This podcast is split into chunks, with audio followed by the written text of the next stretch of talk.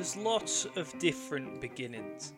Like any story, time has given us different versions, whether the bears welcome Goldilocks in or whether they eat her. But it's not bears that are the animal of discussion today. No, while bears living in woods is something understandable, our creature was a lot further from home. In the town of Appleby, the primary school was abuzz with word of this creature. At the top of the school field was a small grove of trees. To the right of them was a housing estate that you could make out through the initial few trees, but if you ventured further in, the grove became more of a thicket.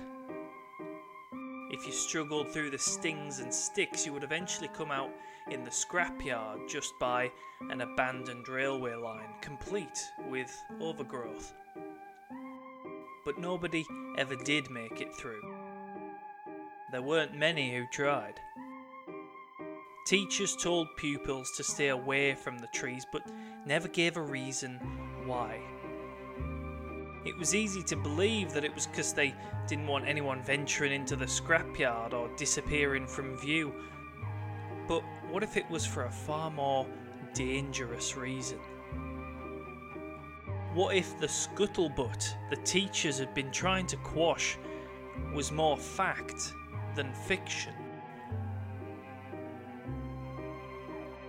What if there really was a leopard living at the top of the school field.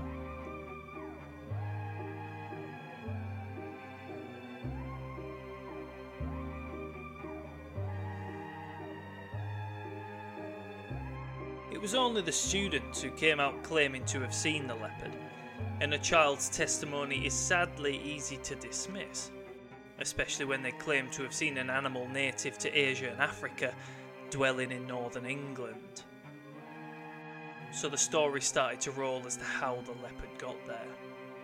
The easy option was that it escaped from a zoo and run until it found refuge in the trees, but the nearest zoo was over an hour away by car and there were no records of an escaped leopard.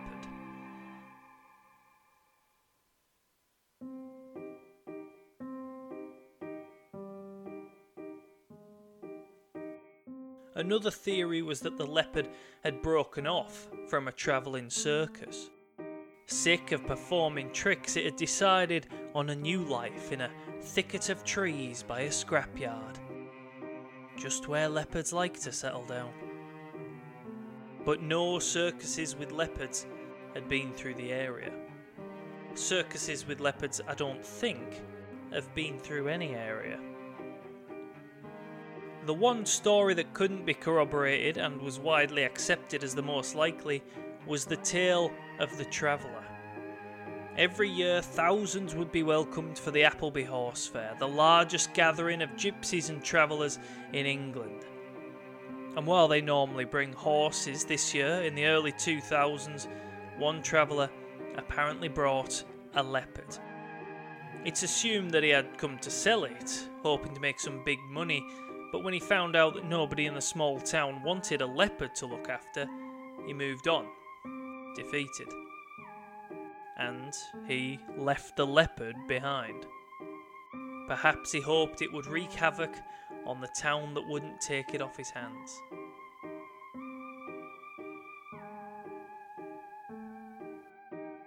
But there was one more possibility. And maybe the reason that the teachers didn't want pupils going into the trees was because there was a leopard in there. And maybe they put it there. It's all well and good teachers telling kids to stay away from the leopard's unnatural habitat, but why wasn't anything being done to move the creature on? We weren't even allowed a hamster when I was in school. The reason the headmaster was using the trees to store his pet.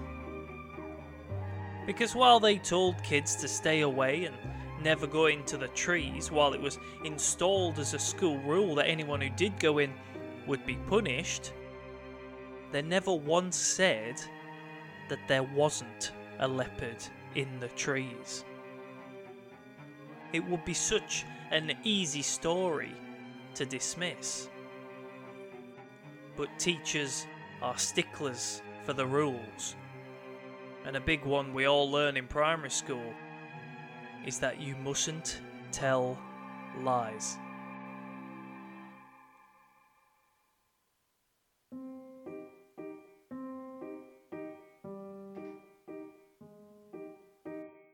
So punishment awaited those who dared to seek out the leopard. There were dares at break time, groups gathered in front of the trees, prodding others to run in and seek out the creature, but teachers were watching. Dinner ladies were patrolling, ready to hand out sanctions for breaking the rules. So they would have to wait until they were gone. One evening, a group of pupils went back to the field and stood at the perimeter of the grove. No teachers to stop them, no dinner ladies in sight. The most headstrong of them, a boy called Tom, stepped in with only a moment's hesitation. His group laughed as he went in, shouting into Tom to tell them what he could see. His answer was nothing until his answer was nothing. No sound came back from the trees. His friends shouted and hollered, but no reply came. No reply, only a growl. The group scarpered. The next day at school, perhaps to the group's surprise, Tom was there. He told them he was to be in detention for a month, and that was it. No word of what he saw or what happened, but when his detention was up, Tom never went near the woods again. Did Tom meet the leopard that day? If he didn't, why didn't he reply? What did he find, and how did the headmaster know to put him in detention? Was there really a growl, or did the fear of the group present grow to such an extent that their minds conjured it? If it was just one of them who heard it, that could be an explanation, but for an entire group to hear a mysterious growl?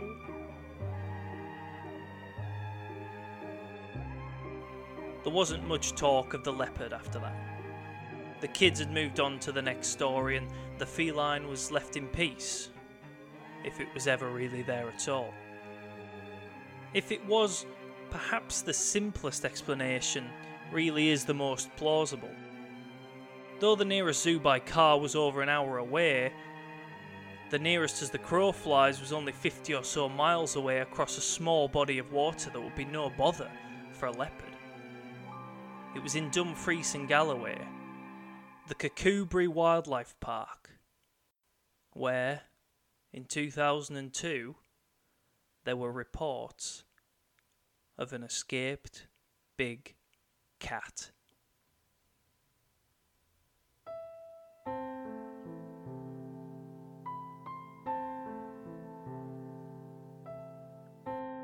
Cheers for listening to the third episode of season one of the Folklore of Cumbria cast. The sources on this one are all me. This is the story I grew up with, and I can only thank the pupils who were around me then for keeping me up to date on how the leopard was doing. As usual, the music was provided by Shane Ivers at www.silvermansound.co.uk. Thanks a bunch. Details are in the description. Finally, thank you again to you for listening. As well as this, maybe we'll all listen next time a wee young child tells us they've seen a shark on the dual carriageway. Even if we don't believe it, we might still have a quick look, just to make sure.